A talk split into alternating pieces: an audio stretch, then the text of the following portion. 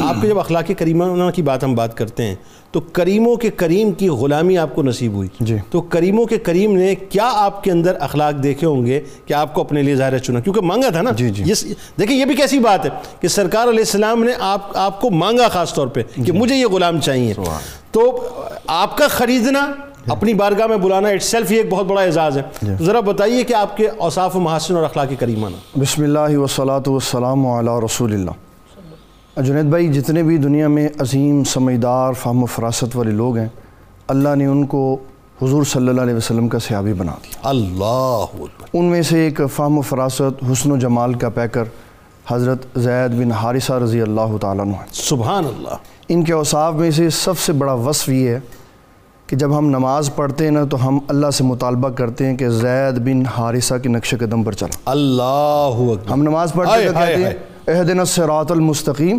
صراط الذین انعمت علیہم ٹھیک ہے، یہ یہ وہی وہ لوگ جن پہ تو نے انعام کیا ٹھیک ہے۔ اور اللہ تعالیٰ فرماتا ہے کہ زید وہ ہیں انعم اللہ علیہ و انعمت علیہ آہا اللہ فرماتا ہے میں نے بھی انعام کیا اور محبوب آپ نے بھی انعام سر فرمایا اچھا، ایک اور بات دیکھیں آپ یہ تو آپ بات فرما رہے ہیں کہ انعام یافتہ لوگ جس میں ظاہر ہے صرف حضرت زید ہی نہیں بلکہ جہاں جہاں مطلب اللہ کے پیارے با- مو- موجود ہیں وہ اس میں شامل ہیں کمال تو یہ کہ تلاوت چوبیس گھنٹے ہو رہی ہے جی۔ اور چوبیس گھنٹے آپ کا نام نامی لیا جا رہا ہے چوبیس گھنٹے جو ہے وہ آپ کا ذکر کیا جا رہا ہے تو اس سے بڑی رفت اور کیا ہوگی بتائیے ذرا تو جب انعام یافتہ حضرت زید بن حارثہ کا ذکر بیچ میں ہو گیا کہ یہ انعام یافتہ ہیں تو اللہ نے کیا انعام کیا اللہ تعالیٰ نے انعام یہ دیا کہ انعام کی ایمان کی دولت سے مالا مال فرمایا ٹھیک ہے۔ اور رسول اللہ صلی اللہ تعالیٰ علیہ وسلم نے یہ انعام فرمایا غلامی سے نکال کر آزادی بھی عطا فرمائی اور اپنا بیٹا بھی بنا لیا اللہ اکبر اور دو بندے پوری تاریخ میں ایسے ہیں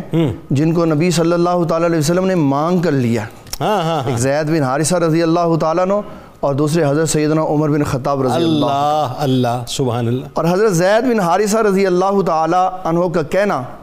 کہ حضور صلی اللہ تعالیٰ علیہ وسلم کی طرف جانا ہے یا اپنے والدین کی طرف جانا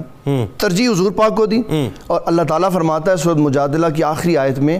جو ماں باپ چھوڑ دے بہن بھائی عزیز رشتہ دار اور کنبہ چھوڑ کے ترجیح میرے محبوب کو دے اللہ تعالیٰ فرماتا ہے اس کا مددگار میں جبرائیل کو بنا دیتا ہوں۔ اللہ اکبر اور پھر پریکٹیکل مددگار جبرائیل بنے جب ان کو ان کے ساتھی نے سفر پہ قید کر لیا تو حضرت جبرائیل علیہ السلام مدد کے لیے پہنچ گئے یہ سارے صحابہ کا انداز محبت یہی ہے کہ جس شے کی نسبت نبی صلی اللہ تعالیٰ علیہ وسلم کے ساتھ ہو گئی نا وہ کائنات کی جس طرح حضور افضل اور اعلیٰ ہے نا اس طرح وہ شے اپنی اشیاء میں افضل اور اعلیٰ ہوگی بے شک نبی صلی اللہ تعالیٰ علیہ وسلم ان پہ اتنا اعتماد فرماتے تھے اتنی محبت فرماتے تھے ان کے اخلاق کریمہ کی وجہ سے ان کی شرافت اور تقوی کی وجہ سے جب آپ صلی اللہ علیہ وسلم مدینہ المنورہ تشریف لے آئے اور آپ نے فرمایا حضرت ابو رافع کو اور انہیں کہ آپ مقام یاجت چلے جائیں وہاں ابو العاص آپ کے داماد میری بیٹی سیدہ زینب کو چھوڑ دیں گے تو آپ نے وہاں سے لے کے آنا ہے تو محدثین نے لکھا کہ کتنے دن وہاں پر کھڑے رہے اس انتظار میں کہ رسول اللہ کی بات نہیں غلط ہو سکتی اللہ فرمایا اگر سیدہ زینب سالوں نہ آتی ہائے ہائے تو حضرت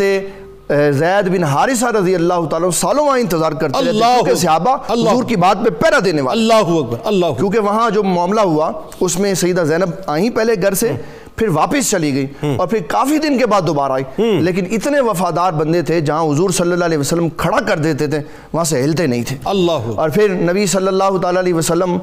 ان کو کہا کرتے تھے کہ یہ رسول اللہ اللہ کے رسول کے حبیب ہیں اور ان کا بیٹا اللہ کے رسول کے حبیب کا فرزند ہے اور پھر آقا کریم صلی اللہ تعالیٰ علیہ وسلم ان کے چلنے کے انداز کو دیکھتے تھے اور پھر ان کے چلنے کا انداز حدیث نے بڑا خوبصورت بیان کیا کہ جب یہ چلتے تھے تو چہرہ تناوع ہوتا تھا اور نگاہیں شیروں کی طرح زمین پہ ہوتی تھی ہائے ہائے ہائے اور یہ وصف ایک محدثین کی جماعت بیان کرتی ہے کہ جو بزدل ہوتا ہے وہ دائیں بائیں دیکھتا ہے